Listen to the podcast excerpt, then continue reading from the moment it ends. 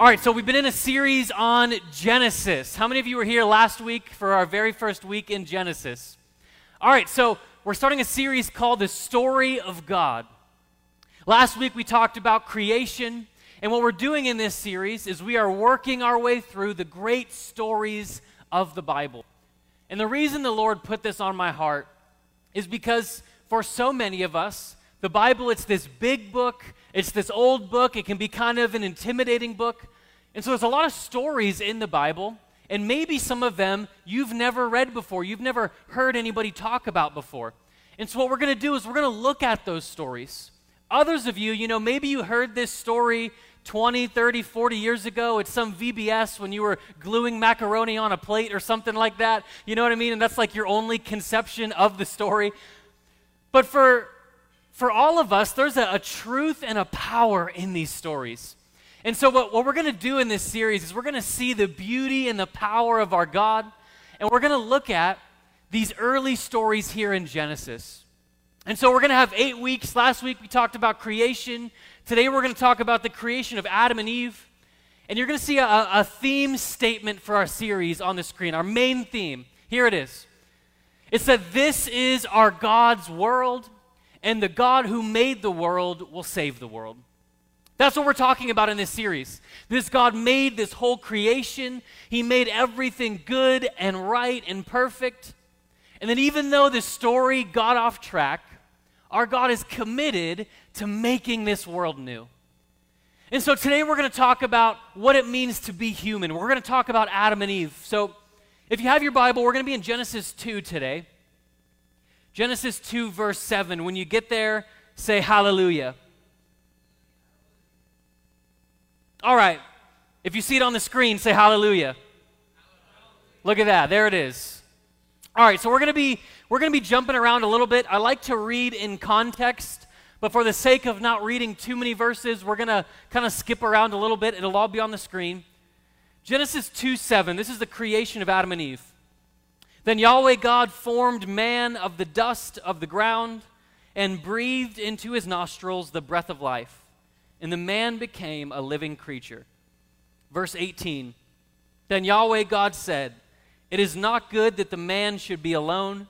I will make him a helper fit for him. And then verse 21 and 22 says, So Yahweh God caused a deep sleep to fall upon the man. And while he slept, he took one of his ribs and closed up its place with flesh. And the rib that Yahweh God had taken from the man, he made into a woman and brought her to the man. All right, so here we have the creation of Adam and Eve. The, the very beginning, God makes this whole world. Last week, we talked about creation and how God spoke everything into existence, right? Let there be light. Boom, there's light. 186,000 miles a second is the speed of light.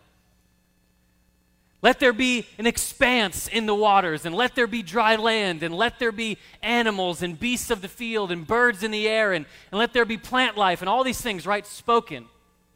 Now, here's, here's the difference between you and me and everything else in creation. Here it is everything in creation was spoken into existence by the power of God's word. But humans are totally different. I like how it says here that he, he formed man from the dust of the ground. See, the difference between you and me and everything else is that you and I were literally shaped by the very hands of God. And I love this picture here. This isn't God distant, a million miles away. This is God with his hands in the dirt.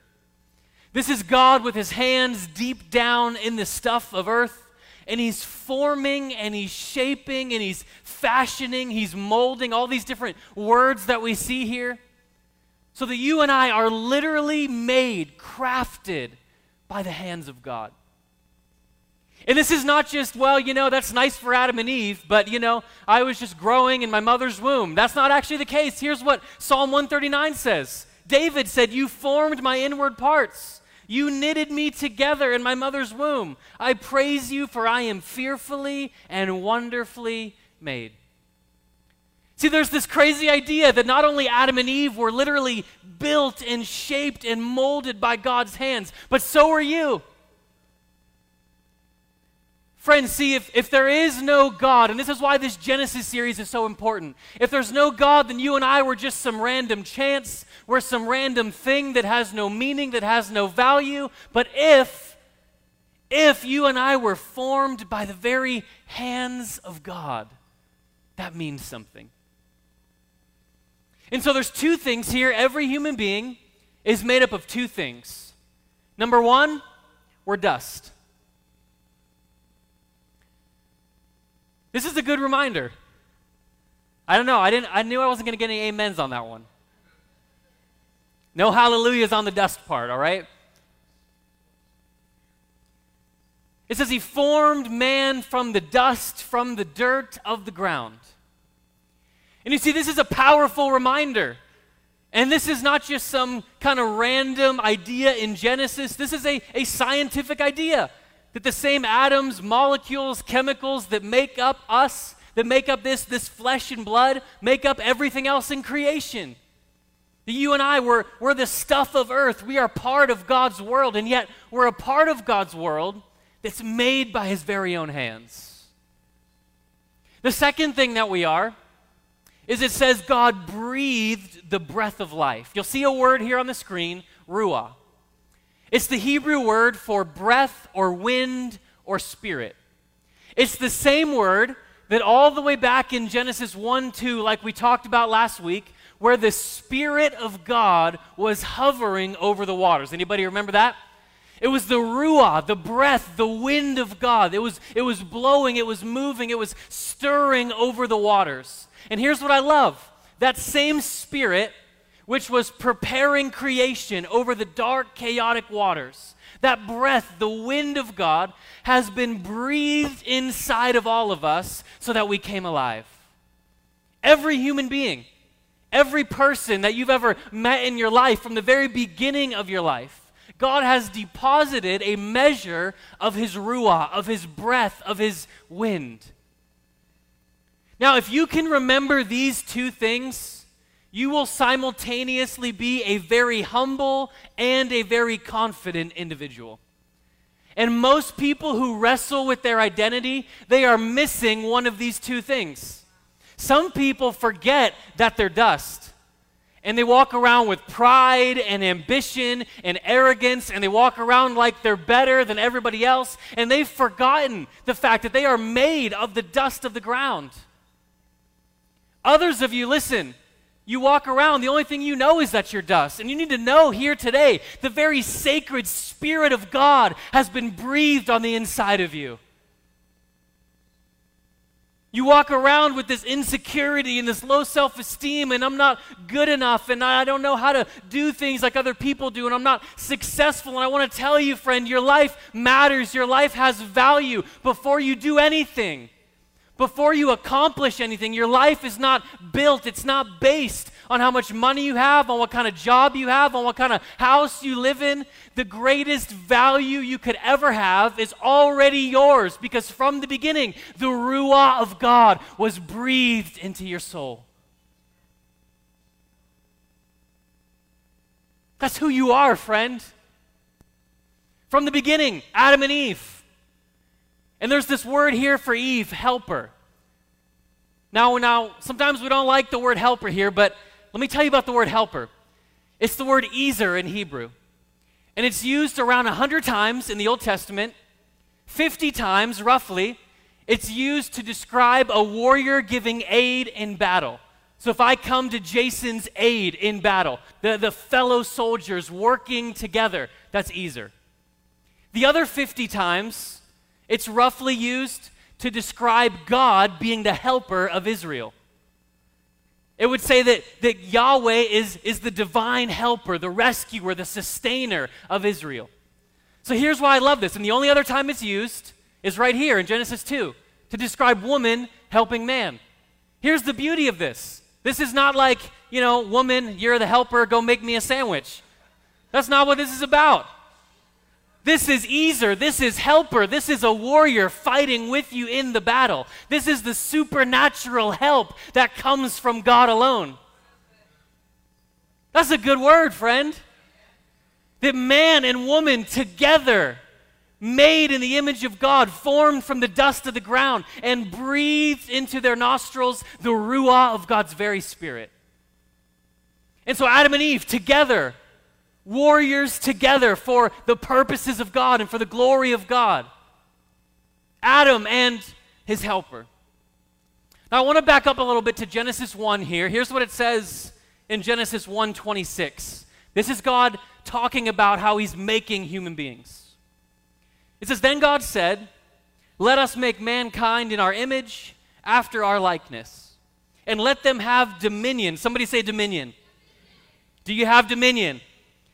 Over the fish of the sea, over the birds of the heavens, and over the livestock, and over all the earth, and over every creeping thing that creeps on the earth. How many of you know we have authority over the creeps? Come on now. In Jesus' name. All right. and over every creeping thing that creeps on the earth. Some of you, that's the only thing you're going to remember from this whole thing. Something about a sandwich and creeps. All right. So, so God created mankind in his own image. In the image of God, he created him. Male and female, he created them. All right, so here's this, this beautiful passage, this really cool passage about man and woman being made in God's image. They're given dominion over the world to lead and to rule, to exercise God's wise and loving leadership over his good world. And so that's, that's the story. That's what you and I were made for, to be made in God's image.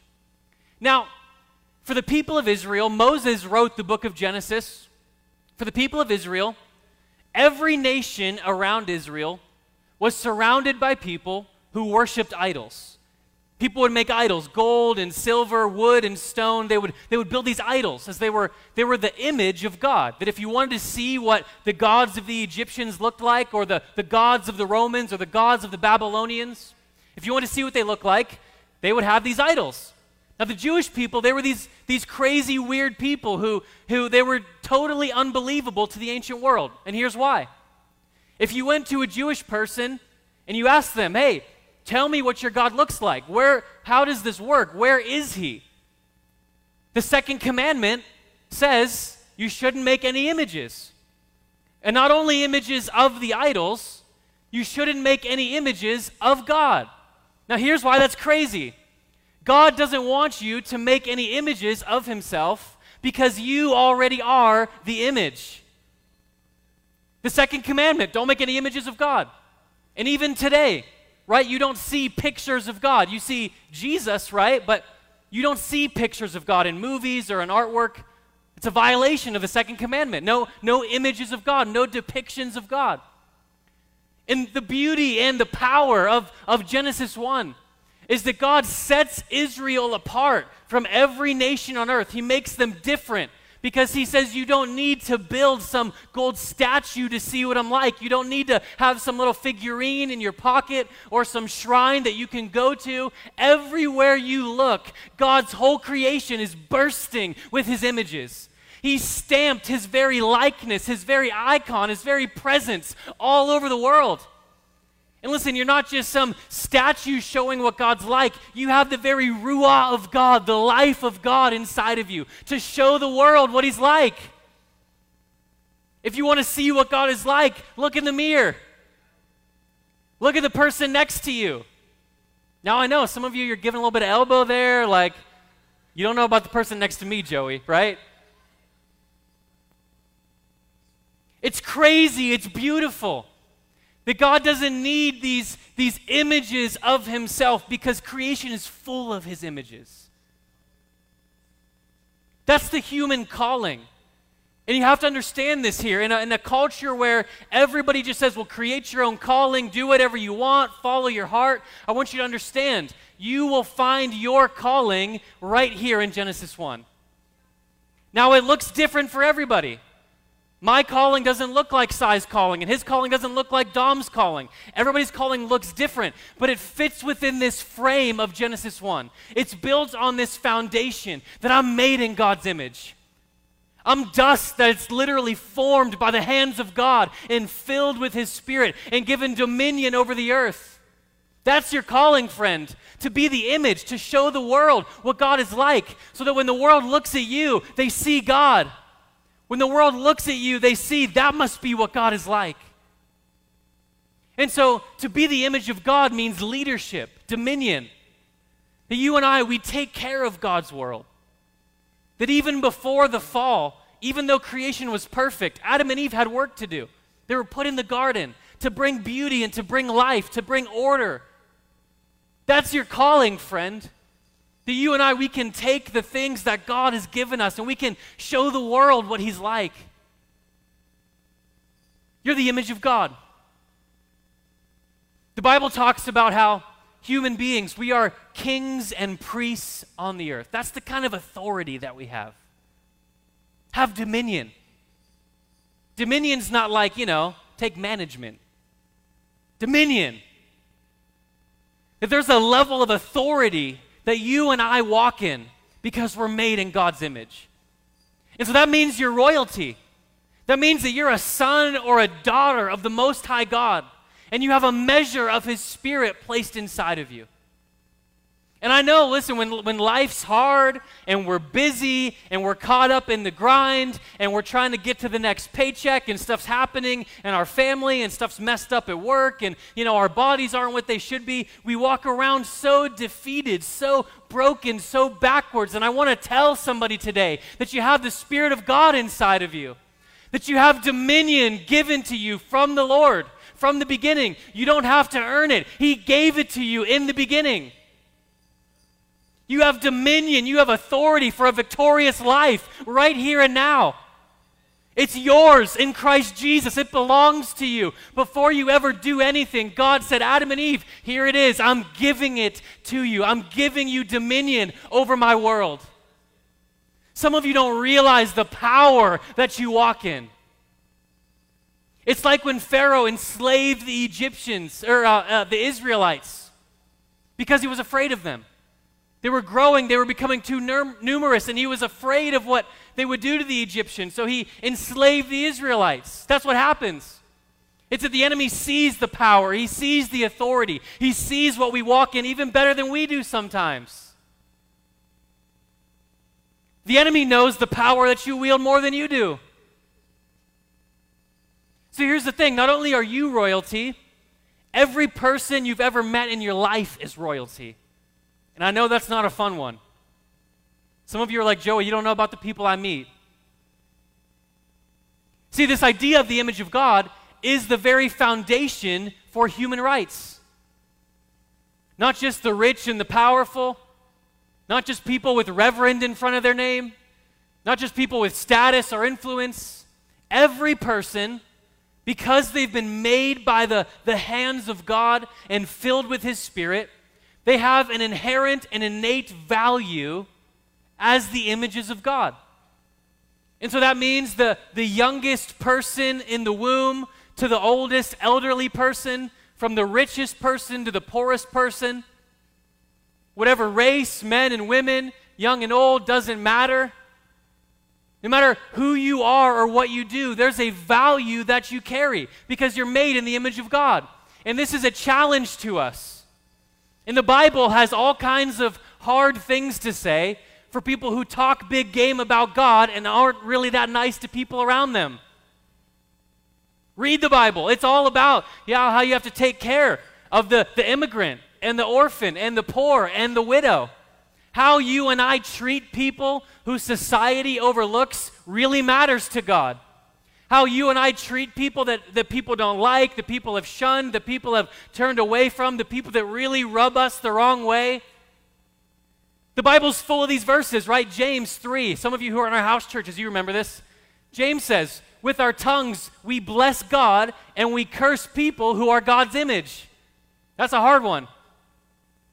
First John says, If you say you love God who you cannot see, but you don't love your brother who you can see, you're a liar. Ouch, James. Stop sugarcoating it so much. Proverbs says when you give to the poor, you give to the Lord. How does that work? When you give to another human being, God sees that as you giving to himself. Jesus said, What you do to people you consider the least is what you do to me. Here's what, here's what Beth Moore says. Beth Moore's a, a fantastic Bible teacher. She says, Be careful what you say about people. The people that you can't stand are people God made, and He has a way of taking those things personally. I love that. This is what we do, right? Oh, God, I love you. I worship you. Praise you at City Alive all the time. I read my Bible. Somebody cuts us off in traffic, and it's like, beep, beep, beep. And that's not the horn, right? Okay? We get frustrated, we get angry about the people we work with. We get frustrated, we, we get angry with the people in line in front of us at the store who are taking forever. We get angry with the people who are in our own house. Uh oh. That's just the truth. So here's what we do Oh, God, I love you. God, I worship you. We bless God and God's images who are all around us. We treat them like crap. Here's the thing here's what the Bible says the way you treat God's images is how you treat Him. Not only are you royalty, not only are you made in His image, you have this unbelievable authority, dominion over the earth, filled with the very breath of God, the wind of God. And yet, so is every person around you. There's a sacredness to life, there's a sacredness to this human existence. And that makes us different, that makes us set apart. Now I gotta I gotta land this plane here. And usually I'm trying to cram in so much it feels like we just go full speed ahead and crash land every week. But here's here's what I want to say to you as we close. This is the beginning of God's story with the world. Everything is good, right? He looked, he saw, and it was good. Day one. He looked, he saw, and it was good. Day two. At the end, day six, he said, It's very good. What does God do? He makes Adam, forms him from the dust of the ground, breathes his spirit inside of him, makes this amazing helper named Eve. Hallelujah. If you're married, say amen. Amen. Here's dominion. Here's authority. Here's leadership over the world. You are my image, so that when the world sees you, they will see what I'm like. God makes this whole thing good, right, perfect. Now, I don't have to tell you this. It didn't take long for us humans to completely mess it up. That's what we do. Some of you would say, Joey, I'm, I'm looking out on the world. Doesn't seem very good. I know you're telling me people are God's image, not seeing it. How does this thing work? How does the story turn out okay? And we'll talk next week about the fall.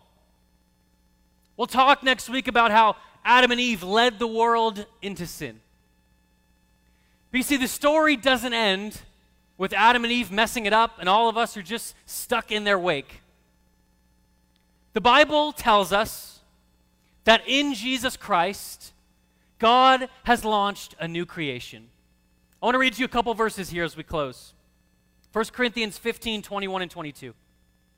For as by a man came death, by a man also has come the resurrection of the dead. For as in Adam all die, so also in Christ shall all be made alive. One more, Colossians 1:15. He, Jesus, is the image of the invisible God. Here's why this is powerful. What sin does, and we'll talk about sin more next week, what sin does is it corrupts and distorts the image of God that we were made for. So instead of reflecting God's glory to the world, we reflect violence, pain, greed, pride, self centeredness. And so, this beautiful reflection, this image that you and I have to show the world what God is like, it gets distorted. And that dominion that we had over the world is taken away because we become enslaved to sin. We lose our, our dominion. We lose our authority. We lose the power that we have from God. We trade the very Spirit of God for things which are not God's. And we become empty and hollow inside, leading to death. But you see, the, the good news of the gospel is that when Adam and all of his followers, all of his descendants, all those who came after messed up, God has sent a new and better Adam named Jesus Christ. And even when the first Adam failed, the new one comes. The first Adam brought death to the world, but Jesus, the new and better Adam, brings life. So here's what I want you to think about today. We all know Jesus is the one true God. Absolutely. Every other God is an idol. Here's what I want you to think about here as we close. Not only is Jesus the only true God, he's also the only true human. And here's what I mean sin corrupts us, it enslaves us, it distorts that image. And so sin makes us less human. It takes away our, our human vocation and our human calling. You see, the New Testament presents Jesus not only as the one true God, although absolutely, but he's also the only true human. Here's what Colossians says He's the image of the invisible God. Jesus did what Adam could not do, he was the perfect image of God. Unlike when the world looks at you and me, we try our best, but, but that image is distorted a little bit. It's colored, it's broken, it's fractured. But when the world sees Jesus, it sees a human being who is the perfect image of God. In Jesus, he comes and he takes dominion over his world and he rules and reigns. The risen Jesus said, All authority in heaven and on earth has been given to me. That's beautiful. He doesn't just rule over the world as God, he rules over the world as the new Adam, who has dominion over all things on earth.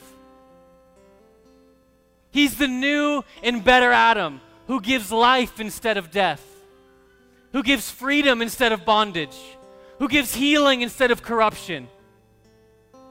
And here's what we see final verse, John 20, 22. The risen Jesus appears to his disciples.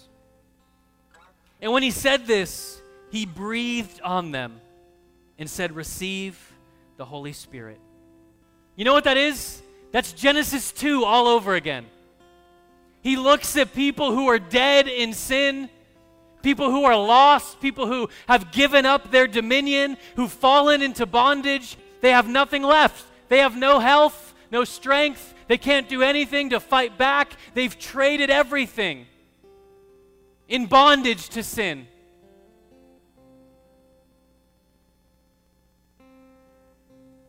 This is what sin does it empties us inside so that we have nothing left. We don't reflect the image of God. And here, Jesus, the new and better Adam, comes. And he's launching a new humanity. How does he do that? He does it just like God did in Genesis 2. He takes people who are spiritually dead inside and he breathes his spirit into them.